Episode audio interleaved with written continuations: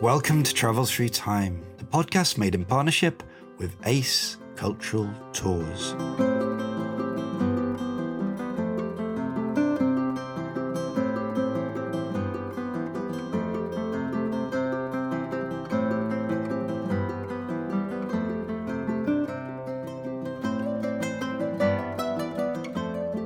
Hi, it's Violet here. This week we're going to meet one of the most compelling personalities of the Middle Ages. We have to strain to hear the stories of medieval women, but one voice rings down the ages, clear as a bell. Alison, the wife of Bath, is Geoffrey Chaucer's most famous creation.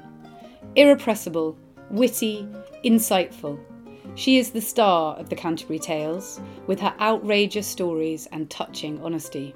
Our guest this week, Marion Turner, J.R.R. Tolkien Professor of English at the University of Oxford, is an acclaimed expert on Chaucer. She takes us back to 1397 to meet him, his family, and some real life Alisons. These women are also the subject of the first part of her new book, The Wife of Bath, a biography, while the second half is a journey through Alison's many afterlives as a book runner a character who escapes into other stories, starting with Chaucer himself, via Shakespeare, Spenser, Pope, to Margaret Atwood and Zadie Smith, to name just a few. Many people have tried to silence Alison over the years, but her voice rings out as true today as when she first spoke six centuries ago. If you would like to see images accompanying this episode, please visit our website, tttpodcast.com.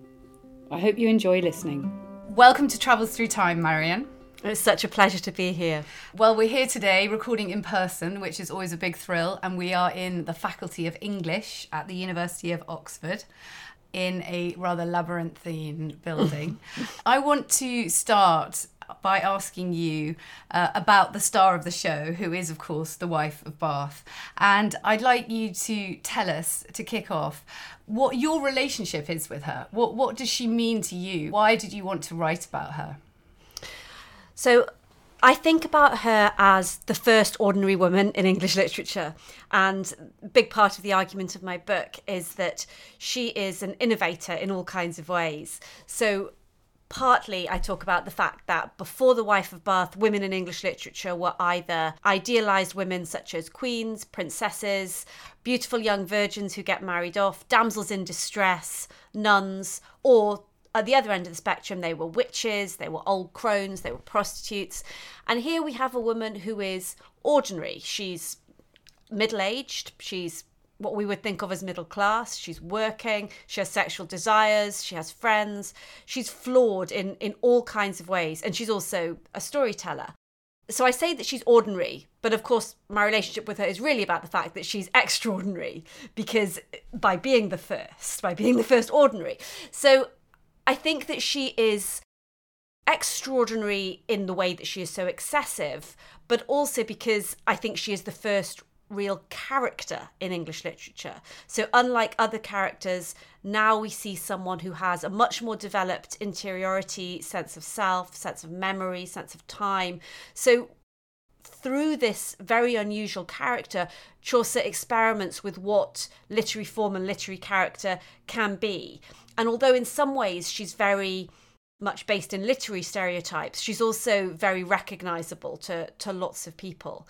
So in wanting to write about her, I saw it as a way of telling lots of women's stories which really mattered to me. So the idea that I take her as a lens really on late 14th century society and as well as thinking about her literary antecedents, I also look at lots of different women, lots of fascinating medieval women whose stories have been just not told. People haven't really been interested in them. And I try and bring those to the surface. And I also straddle time. So that was an interesting experiment for me to look at the whole reception history of the wife of Bath and look at women right across time. So those are some of the things that she means to me. And can you just tell us on a practical level how she fits into the Canterbury Tales? I know she, she, another way that she's extraordinary is that she gets way more lines, way more yeah. space in the book than the other characters. So can you just give us a brief overview of the practicalities of that? Yeah, of course. So the pilgrims get together in a pub in Southwark in South London, and almost all the pilgrims are men. They are varied in terms of social class, and that's really important. That's a, something really different that Chaucer was doing in saying, let's not just listen to a knight, let's listen to a cook and a miller. But there are only three women. And the other two women who tell stories are nuns. So the wife of Bath stands out at once. Now, most of the pilgrims have a short prologue before they tell their tale. But three of the pilgrims have longer prologues, which are known as the confessional prologues. So they are the pardoner, the canon's yeoman, and the wife of Bath. They're all marginal figures in various ways. And they have these longer prologues in which we hear more about themselves, their thoughts, their interiority. But the other two longer prologues are, you know, a couple of hundred lines, whereas The Wife of Bath's is over 800 lines long. So it's really dramatic how much more we hear about her life than we do about anyone else's. So really, she has two tales. Her prologue, the story of herself, is a long story before we get to the actual tale itself. And do you think, I mean, this is obviously conjecture, but why do you think Chaucer wrote so much more about her, do you think he he sort of what do you think his relationship with her was? I think she was undoubtedly his favourite character. So, and the reason I say that is not only that he is so much more interested in her interiority than anyone else's, but also she keeps popping up elsewhere. So she pops up in other Canterbury tales. And interestingly, she pops up in the wrong level of fiction. So characters within another tale talk about her and they shouldn't know anything about her. But she also pops up in one of Chaucer's short poems, which has nothing to do with the Canterbury Tales. So in another poem, he says to his friend, "Read the Wife of Bath." So she becomes an authority there. So we can see that she kept she kept returning to his mind outside this text, and I think that he did know that he was doing something really new with her. I think he was interested in recovering marginal voices. And this is a marginal voice which you know she's he creates as a character who is extremely vital. She is a life force. She tells us of all kinds of terrible things that have happened to her but she always wants to go on and she wants to be happy. You know she has this power. And so she keeps resurrecting herself in chaucer's texts and then she went on resurrecting herself in other people's texts right up to the present day. Um, and do you think that part of it was there was no reflection of real women in literature, as you've said. They were witches or princesses or do you think that he felt that and that was why he wanted to give the, the women who must have surrounded him? I mean we know and i hope we we are going to talk a bit about his wife later and the other women that surrounded him.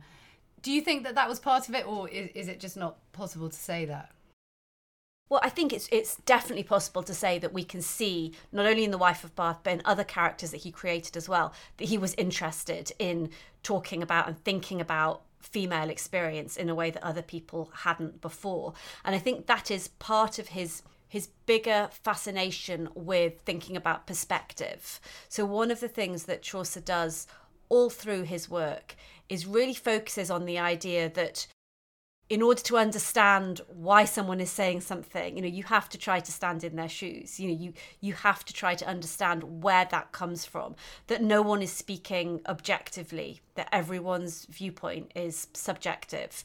And so we keep seeing the same story told by different kinds of people and they tell it very differently. You know, he keeps showing us that that absolutes are not um, are not reliable. And so I think that we can see his interest in female experience as part of that interest in trying to think about the importance of different points of view because these as you said these were points of view that were not heard in literature and that is something that the wife of bath really focuses on the idea that half of humanity has had very very little chance to get their voice heard and i think that is something that mattered to chaucer and do you, was he one of the first people to do that? I know, you know, there's this sort of famous saying that he was the father of English literature, and there was loads and loads of literature before him. Yeah. But was he the first person in this country writing in English to do that kind of thing of thinking really about people's motivation and, as you say, standing in their shoes?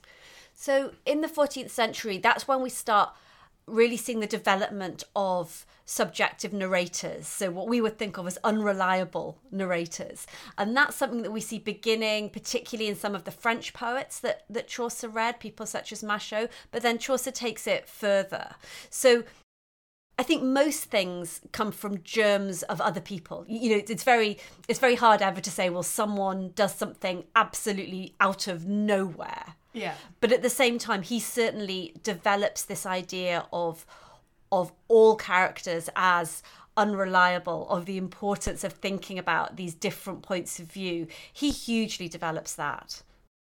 We we're gonna have to talk about misogyny the dark miasma mm. that still sadly um, hangs over us today, all these centuries later. Can you tell us a little bit about the literature that preceded Chaucer and its depiction of women? And, and, and perhaps reference specifically the book which the wife of Bath talks about, which she has this fight with her husband over. The Book of Wicked Wives. Yeah. Yeah. Yeah, absolutely. So I think it is important to say that there are books before Chaucer which say positive things about women. It's not that everything has been misogynistic, but most commonly, the women who are seen positively are, you know, saints who die in order to remain virgins, for example, or devoted wives, or, you know, they are, you have to behave in certain ways to deserve a voice in most in most earlier literature and you know in most later literature as well mm. um, but there is there are positive positive things that are said about women, but there's also a huge weight of anti-feminist literature and lots of the things there are lots of the terrible things that are said about women the wife of bath herself references and indeed embodies a lot of misogynist literature so particularly there are some very negative stereotypes about women in the bible so the wandering woman of proverbs and particularly in the church fathers. So someone like Saint Jerome, who writes a lot of terrible things about women. Um, and then there are other writers um, such as Matheolus and Deschamps, and there's lots of lots of people who write very negative things about women that the wife of bath often then references. And sometimes what we see in the wife of bath is that she says exactly what those misogynists have said, but she does it a bit differently. So lots of lots of male writers said, well, women are they're all whores essentially and sexually unchaste, and they don't care about any men um, as individuals, and they're always husband hunting at their husband's funerals. They, you know, you know, so so, and that is said in a very you know cynical, unpleasant way. And the wife of Bath takes that misogynist stereotype and she says, Yeah, I know it's really bad, but I was at my fourth husband's funeral and I just couldn't help looking at the legs of the pallbearer. and um and the way that she says it, it is very funny. And we also know at that point that her fourth husband was an adulterer who was horrible to her for most readers, we're on her side. Now, some readers would read that and say, yeah, you see, women are all terrible. But many readers say, okay, so she's taking that stereotype and she's knowingly saying, okay, maybe we do do that sometimes, but we have good reason. Why shouldn't we? And so, so there's a complex relationship with misogyny where many people would see the way that she is herself implicated in some of those misogynistic stereotypes. But more broadly, what happens in her prologue is that she tells us that her fifth husband was reading his book of wicked wives you know night after night. And this is a collection of anti-feminist treatises. And this is based on real medieval books. We still have many of these collections many of these manuscripts have survived. And he's reading these awful stories about women and applying them to to real life. And eventually this results in an altercation between them and domestic abuse and he ends up hitting her and she is partly deafened um, from this this this terrible you know brutal assault. So so the idea that awful books about women are connected with violence is really important i think. And the idea that you know literature and history are really fundamentally connected in all kinds of ways including in this very visceral literal physical way that in fact people make judgments about real women based on fictional women, based on what they've read about them. And writing shortly after Chaucer, Christine de Pizan, the French female writer, gave an example of someone that she knew. She talks about someone whose husband was reading The Romance of the Rose and then hit his wife, saying, you know, this is what women are all like. So there are other more historical examples as well of, of this happening, of literary texts about how awful women are, causing actual violence on women's bodies. So I think it's it's really important to think about the fact that you know books don't exist in some social vacuum. They really do have have meaning on people's lives. And the wife of Bath talks a lot about what happens with this when you are oppressed by this weight of misogyny all the time. And that's where, in, in one moment in her prologue, she says very famously, Who painted the lion? Tell me who. And she's referring there to a fable in which a man and a lion are looking at a picture of a man triumphing over a lion. And the lion says, But, you know, who painted that picture? Of course, it was the human who painted it. A human painted it and made humans look great and lions look weak. So the wife of Bath takes that famous fable and applies it to gender, which no one had done before, and is essentially saying, okay, so all these texts say terrible things about women, but that's because they've all been written by men. And she says, if women had told stories as men have in their oratories, they would have said of men more wickedness. So there is this really, I think, crucial point that women haven't had their voices heard. And that's then a refrain that we see right across hundreds and hundreds of years. And it's so striking that what she says there is very similar to what Anne Elliot says in Persuasion, where she talks, you know, very, very similar scene where she says, you know, well, the pen has been so much in men's hands, women haven't had the chance. You know, when, when a man is saying to her, well, all literature is against you. And she says, well, I won't allow books to prove anything. And then Virginia Woolf in the 20th century when she imagines what would have happened if Shakespeare had had an equally talented sister and that it just wouldn't have been possible for her to get her voice heard in the same way. So this is a refrain that really goes across time and is is it's very interesting that it was foregrounded so strongly in the late 14th century. Yeah, and quite depressing that, you know, it's still very, very much around today. I mean, it doesn't have the same religious, or, or, at least not so much in Western culture, the same religious overtones as, as it used to, as you, you reference St. Jerome. Um, but have you, I just wonder, with all your y- years of studying and teaching, do you have any insights into where does this where does misogyny come from? Like, what what's the root of it? Because I feel hmm. like at the moment there's so much in the media. I was listening to something this morning about Jacinda Ardern has stepped mm. down, and, and apparently a large part of that is the misogynistic abuse she received.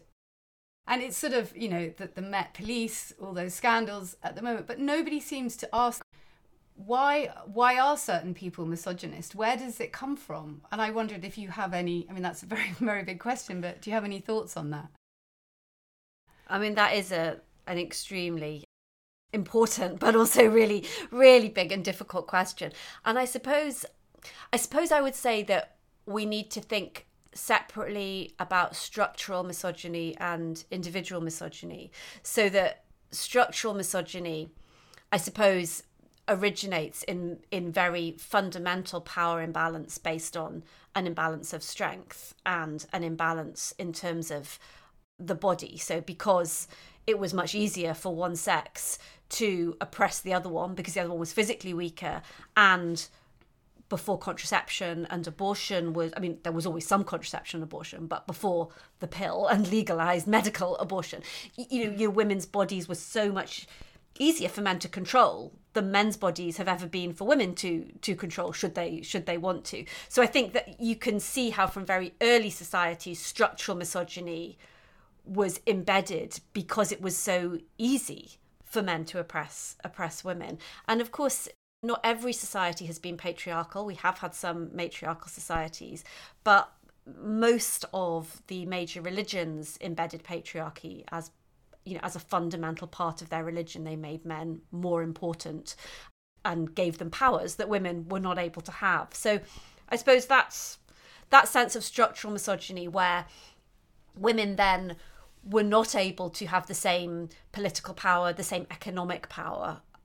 So, so, it, so it, it continued. I think individual misogyny, because within every society, however patriarchal, there are some men that don't act like that. that yeah, of course. You know, but that's what I mean. so where does that? That's what. I, yeah. But so, it often feels like it works on two levels, and obviously, yeah. you know, there, there's huge overlap. But it sort of almost feels like sometimes misogyny is performative. So you get people yeah. saying you know, there's certain people whose names I'm not going to mention, but who it's almost become their kind of career. And then you wonder on an actual day to day level, they must have mothers and possibly sisters and fe- possibly even female friends, who knows, who they cannot possibly behave like that towards.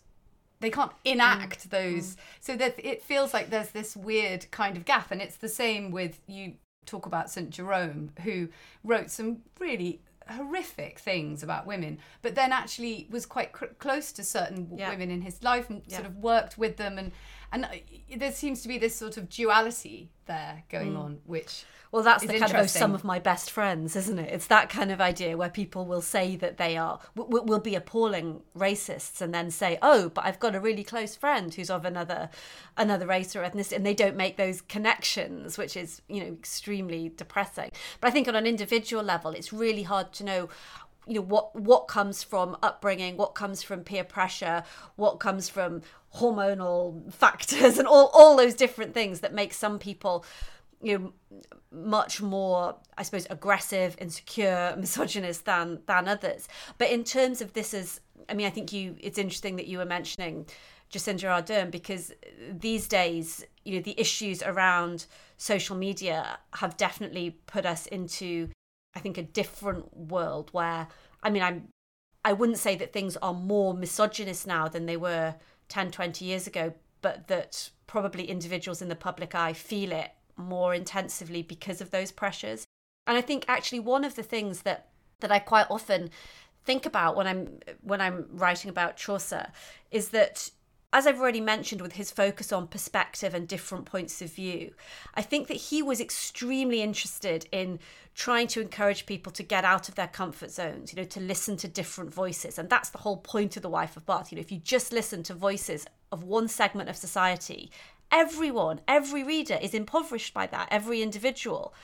And today i think the you know the algorithms of social media are pushing people more and more only to listen to one kind of voice only to listen to the voices that they already agree with and are actively discouraging people making it very difficult for them to get out of their comfort zones. And you know some people can have the the nous and the um, get up and go to try and do that. But it's very hard for people. And you know for for younger people who are brought up with that algorithm world it, it's so it's just so hard for them. So i mean again i think it's it's one of those um reminders of where older literature was already kind of onto this onto the, the this issue of why we really do need to to make ourselves make ourselves uncomfortable. And you know even those of us who might who might think well you know we we are listening to all kinds of voices. You know we're I mean, very few of us really are, and it, is important. I think. You know sometimes I try and look at you know newspapers and things that I don't like to see what they are saying, and to, to try to think, and you know what what stories are being reported there that aren't being reported in the kind of media that I read, or you know all those kinds of things. And it's but it's hard to do that. I think. yeah, it is. But that's just another way that Chaucer was an inspiration to us all. Hello there. Quick word from me about our partners Ace Cultural Tours in this break. Now it's January, it's pretty cold and dreary outside, but here I am, sat in the warm, with a copy of Ace's beautiful brochure of tours for the year ahead in my hands, and it's a brochure full of delights. In March, for example, you can head off to Ravenna with them, the famous city of mosaics, to absorb the Roman and Byzantine architecture. Or in May, you can discover the treasures of the wonderful art collections of Harvard and Yale on a tour through the great art collections of New England. If you're into music, then there's a tour to the Richard Strauss Festival in Dresden this April.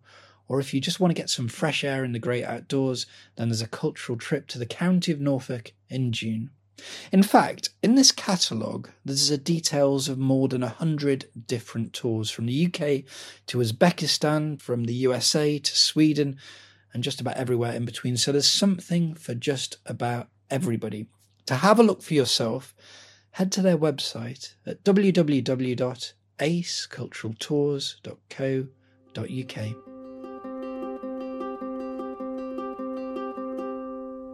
I think now we should travel back in time. So I'm going to ask you if you could get in a time machine and go back, which year would you like to visit?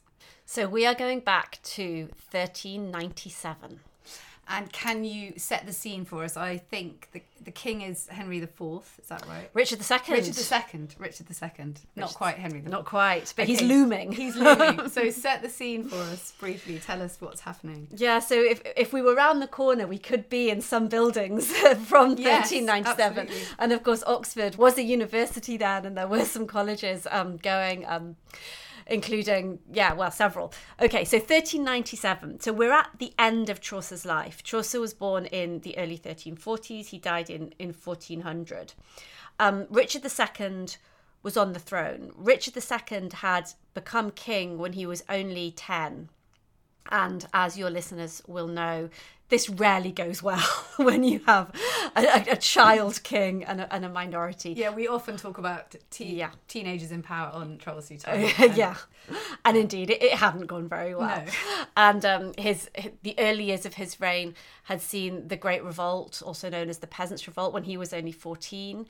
And then all kinds of ructions in the city of London between different mayors, and then some very dramatic parliaments in the 1380s the Wonderful Parliament and the Merciless Parliament, ending in the, the execution of a number of important people in 1388, and the removal of power from the king for, for a, a period of time. Because the king, and again, we see this a lot. The king was seen as um, privileging his favourites, his friends, not taking the advice of his uncles and the senior nobles, and so on. His wife, who was Anne of Bohemia, who had brought all kinds of interesting Bohemian culture over to, to England, she had died in 1394, and that was the loss of an important kind of moderating influence on on Richard, who was then brooding over what had happened in the 80s and on what he saw as his humiliation and the exile of his friends, and you know, which none of that had he liked at all. And of course, this whole period, we've got the plague in the background. So the plague that had come in the 1340s wiped out maybe half of the population, you know, an enormous proportion of, of people, but had then caused all kinds of social mobility and change because after the plague, the same amount of land needs to be farmed, but there's many fewer people to do it. And so people got higher wages. People thought, actually, I can't really be bothered to do this at all. I'm going to move to the city. I'm going to try a different job.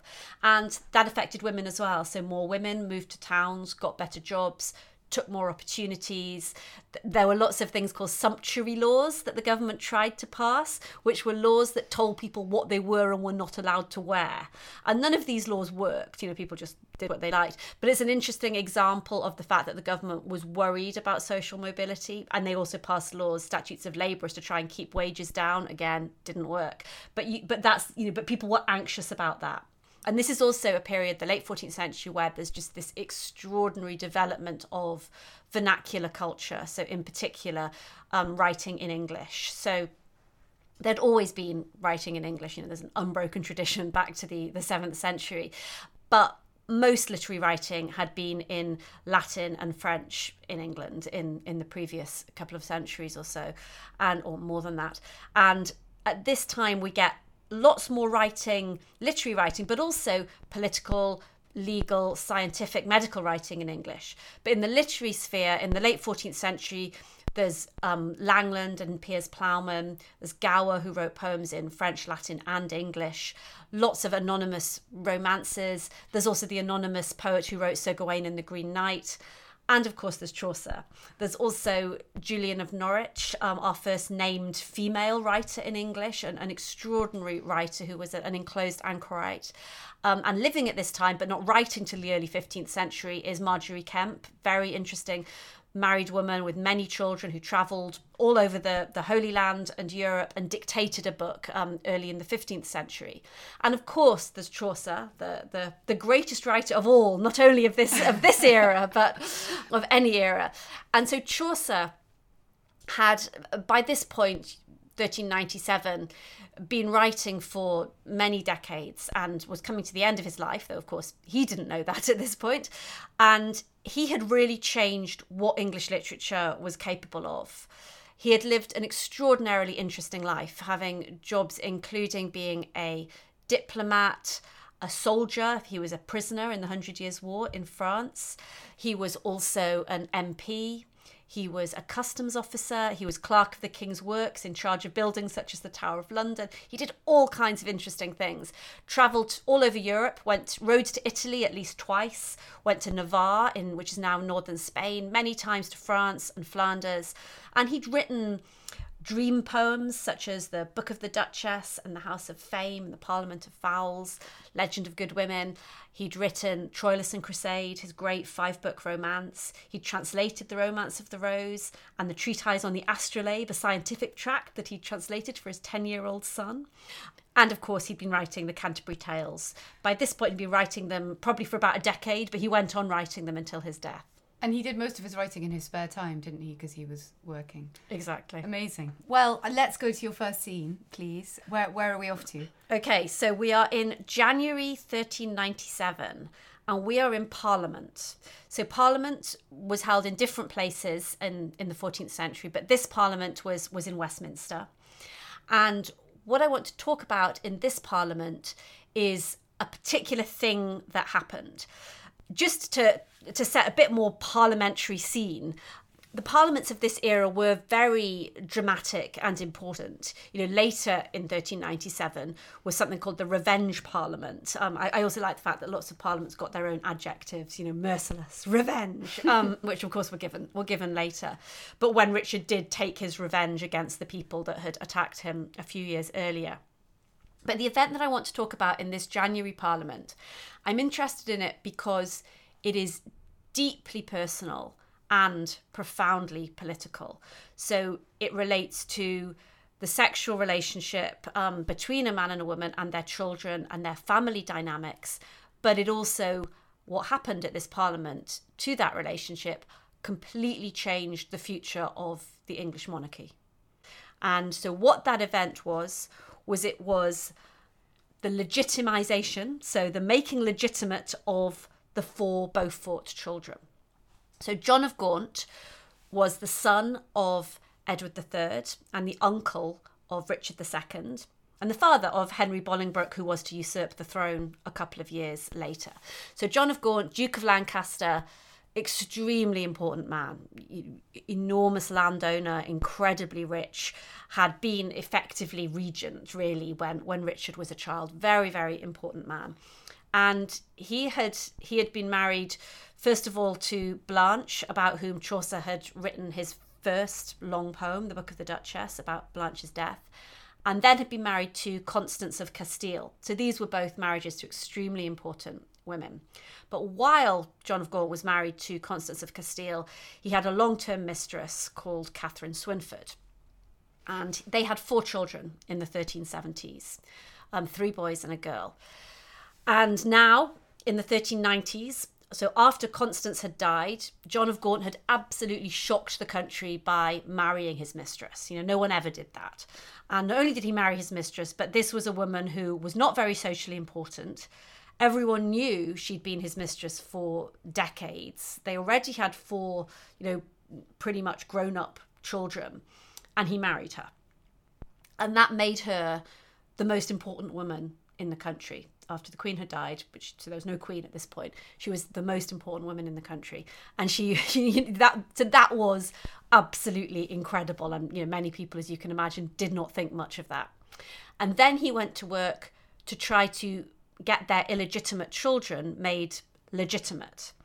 And there were two things he had to do. So in 1396, he sent people to the Pope.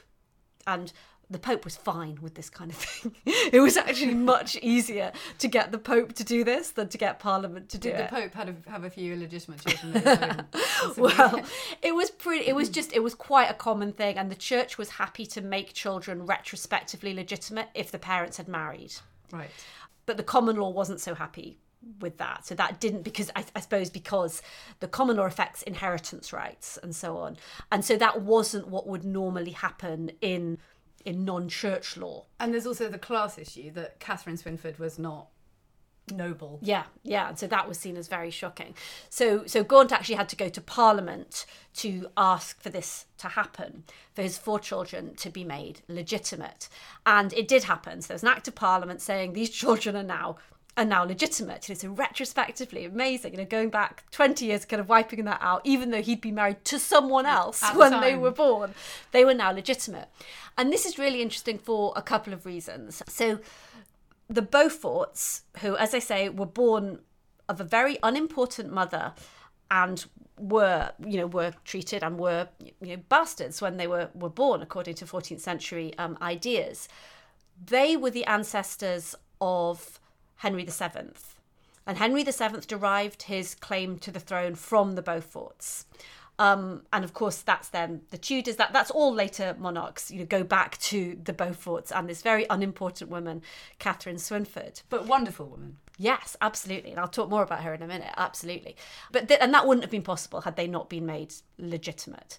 So this completely changed. You, know, I mean, and in some ways you do think, gosh, you know, so we could have avoided Henry VIII. Wow, you know, this is a Yeah, but then we wouldn't have had Elizabeth the First. So. yeah, but you know, um, and and interestingly, when so a decade after, in, in the early fifteenth century, when this legitimation was um, was again affirmed by Henry IV, there was a clause put in saying that it that they didn't have the right to the throne, even though they were legitimate. But that was just ignored later, and, and Henry VII did derive his right to the throne eh, through the Beauforts.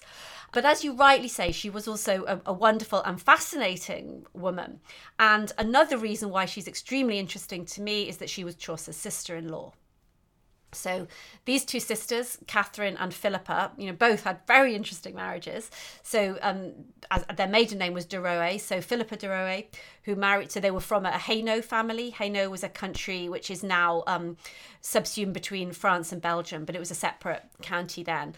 So Chaucer's wife, Philippa, who for much of the time you know, lived with her sister and Chaucer's children were largely brought up in this kind of fluid household where there were Chaucer's children, there were Catherine's legitimate children by her first marriage, her illegitimate Beaufort children, and Henry's legitimate children, including the future Henry IV.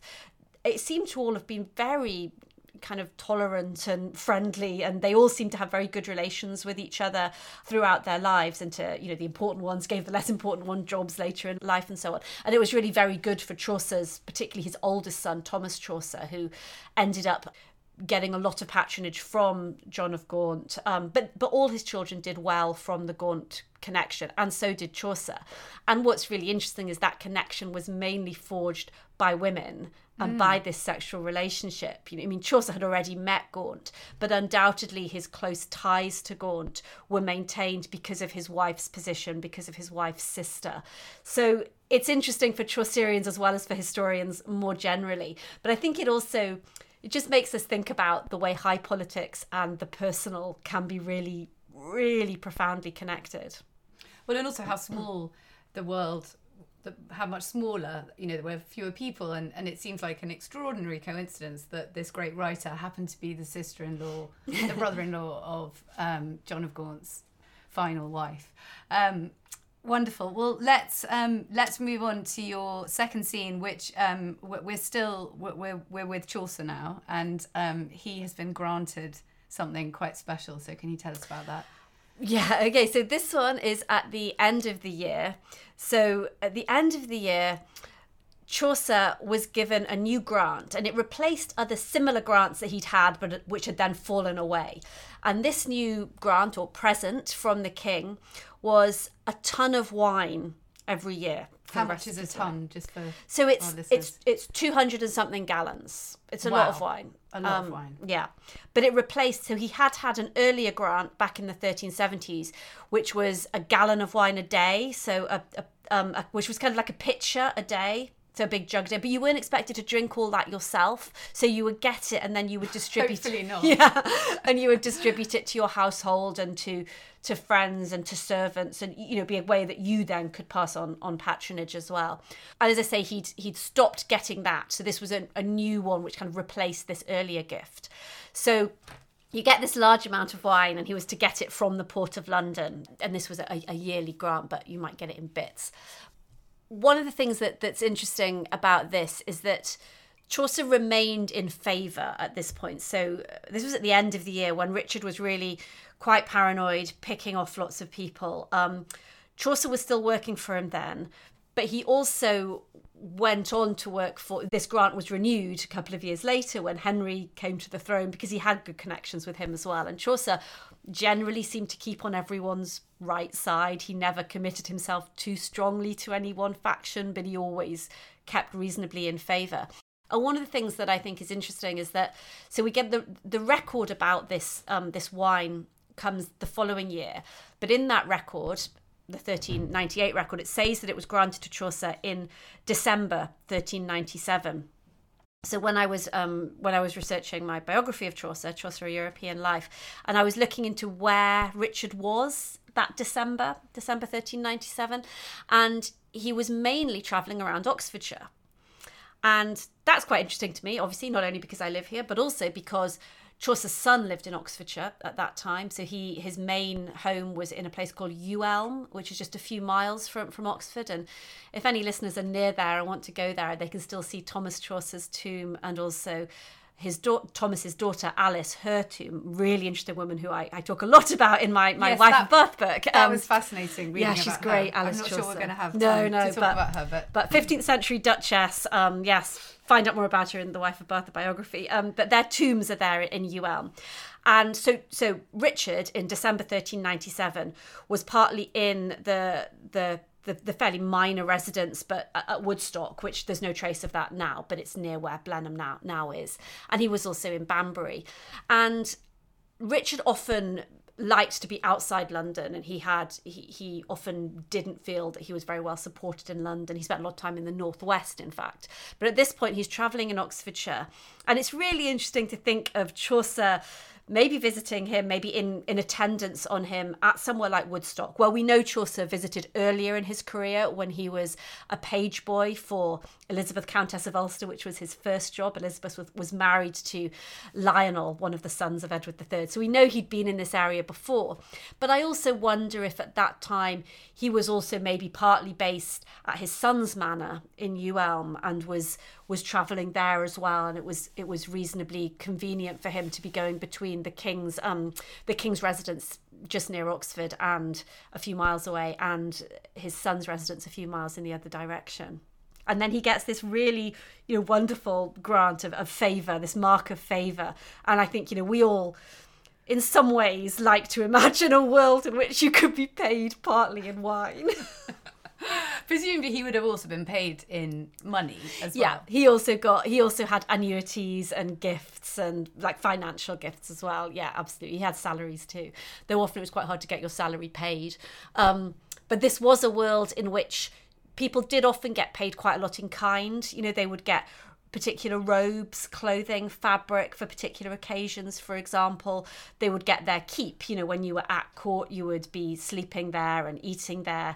And these kinds of grants were um, were not at all uncommon. And it's it is it's an interesting world to imagine that. But also, I think just I mean, one thing that I find very interesting is to think about what when you are in a world where you're paid in clothes and food and a place to sleep kind of what that does to your to your sense of self you know because in some ways you are being you're being dressed and fed by your employer it's a it's a very strange sense of, of selfhood and how you how you relate to that more important in your world person But in those days, that was much more normal, wasn't it? I yeah. was thinking uh, the other day about, um, you know, the idea that nowadays we all have our own home and we have our own bedroom, we have sort of very much our own personal private space, and that just wasn't the case in medieval.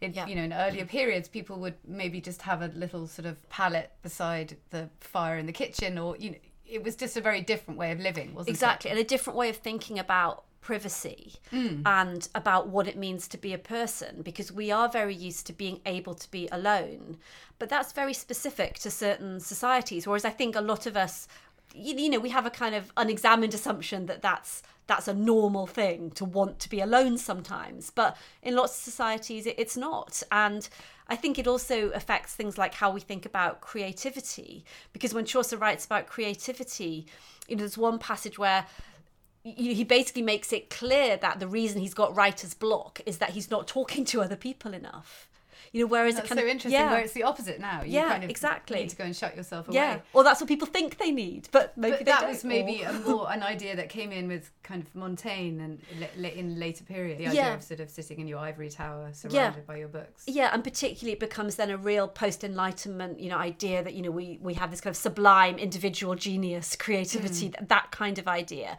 which we tend to retroactively you know, to fit retroactively to other periods whereas in most periods people haven't thought about originality or genius in that way you know that they've been very they've seen you know using other people's texts developing their ideas translation is something that's very creative you, know all those kinds of things. So so i think yeah that sense of of living more in public more with others most of us immediately have a kind of um negative reaction to that. But but i think that's an interesting thing to, to re-examine. Yeah, and to go back to your point about this um, amorphous group of children who were all being i mean that was probably that was quite normal wasn't it? Big households Yeah. noble households there would be children from of all different people would have sent their children to be brought up there or they'd be working as pages or it must have been really fun Yeah, in lots of ways, absolutely. And that Chaucer, although he was the son of a merchant, he then we don't know exactly how his his father got him into this noble household as a page boy, as a teenager,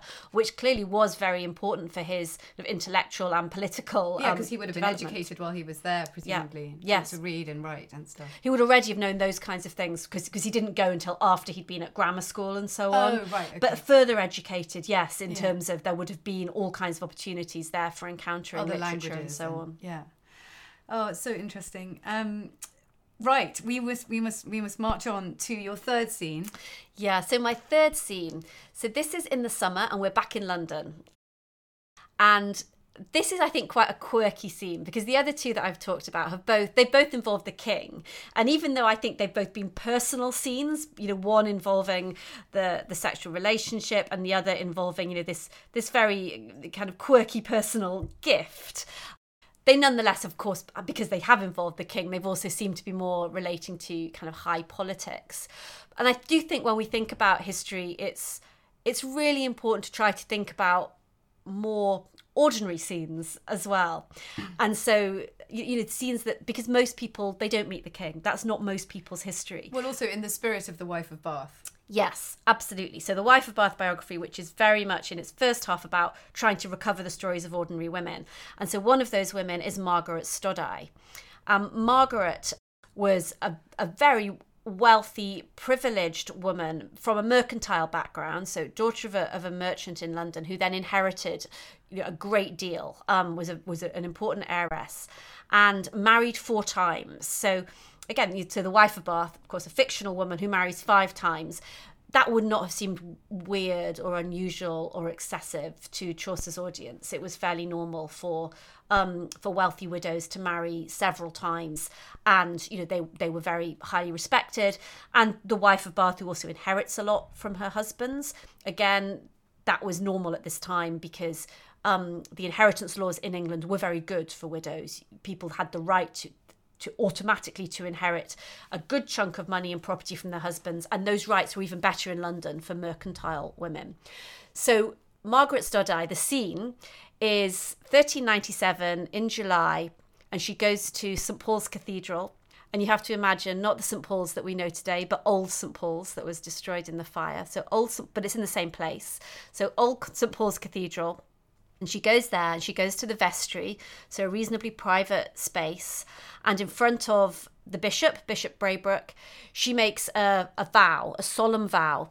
And this is a vow of chastity for the rest of her life.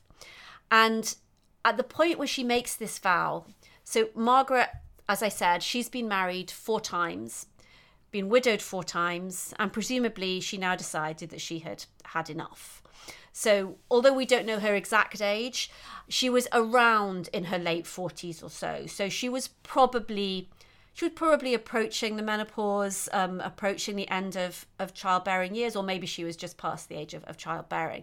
Um, but she'd also spent a lot of time, you know, being married to these different the marriages had tended to tended to follow quite quickly on each other. You know, at one point she got married when she was pregnant from the previous husband, and no one thought that was inappropriate at this time. You know that that wasn't how people thought. But so she spent a lot of time, you know, in her in her different marriages.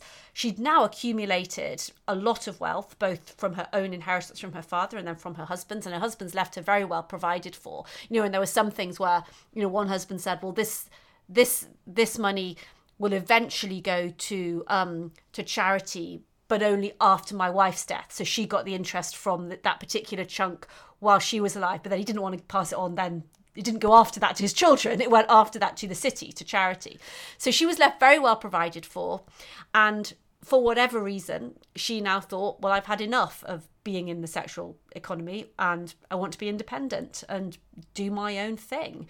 And so she made this vow of chastity.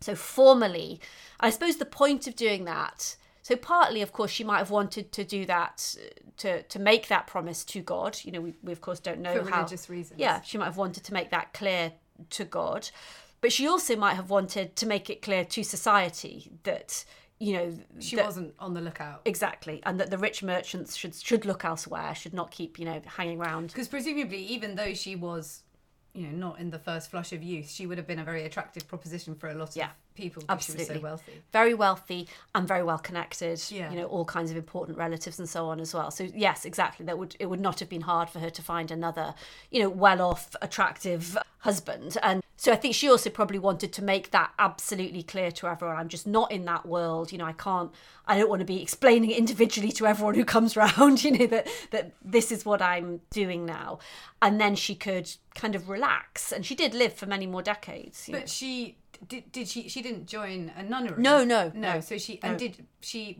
continue to manage her affairs and her money Yes, and be yeah, Okay, yeah. So she carried on living Yeah. an active economic um, Yeah. business life, but yeah just exactly so she kept on living in the world and living socially and you know, she had children and so on that she you know to, to take care of and but she but she was saying i'm not anymore in the business of marriage um so it's also i mean it's an interesting example as well of the kind of the kind of choices that some women had you know, which is not the case in all countries at this time I was very surprised by that in your book. It really came across how England and Northern Europe were much more enlightened, if you could put it like that, than uh, France and Italy and, and Spain when it came to women's rights at this point. Yeah, exactly. So at this moment, particularly England and the Netherlands, Low Countries, were um, were really were a better place for, for women to be than most other places in Europe, and that was a lot because of inheritance laws. So that in England, women could inherit from their husbands and could keep their dowry and their dower even if they married again or if they went to live somewhere else. Whereas in other countries, such as Italy, a woman would lose her dowry if she went back to her parental home away from her husband's family and would lose control of her children as well. So there were all kinds of ways in which it was really, you know, it was it was really quite okay to be a, a, wealthy-ish woman Widow. in yeah widow in um particularly in london at this time and i do think you know i know we're about to wrap up but i think it's important to say that I'm not saying that it was great. Obviously, they didn't have the vote. They didn't have epidurals. no, no, no, there was, not. you know, the wife of Bath writes about domestic abuse and rape and the books of wicked wives that we've talked about earlier Yeah. and i suppose i do want to say that that that of course is there i'm not idealizing these women's experiences but at the same time i think many people do expect that medieval women were mainly you know at home and didn't have the kind of economic power or sexual choices that in fact many of them did have and you know, for me, it's been really important to recover the stories of women like Margaret and tell those stories because a lot of women were were, independent, were taking risks, were taking control of their own identities, and you know, there's so many of these stories to tell. Yeah, and as you say, they haven't. They're not widely told. They're not widely known. We have to wrap up, sadly, because I've got so many more questions I wanted to ask you. But the last question I have to ask you is: if you could have taken something, picked something up um, from one of these scenes that we visited today, and brought it back to the present, and kept it for yourself, what would it be? That one is really easy. So I would be with Chaucer in Oxfordshire and I would pull out of his pocket his handwritten draft of part of the Canterbury Tales and I would have that with me today. And even though it would be worth literally an unimaginable amount of money, I would keep it for myself. Quite right. what a fantastic choice. Thank you so much. This has been really, really, really fascinating. I've really enjoyed it. Thank you. Thank you. That was me, Violet Moller, talking to the brilliant Professor Marion Turner last week. Her new book, The Wife of Bath, a biography, is on sale now, as is her acclaimed biography, Chaucer, a European Life. For more information and to listen to all of our previous episodes, please visit tttpodcast.com.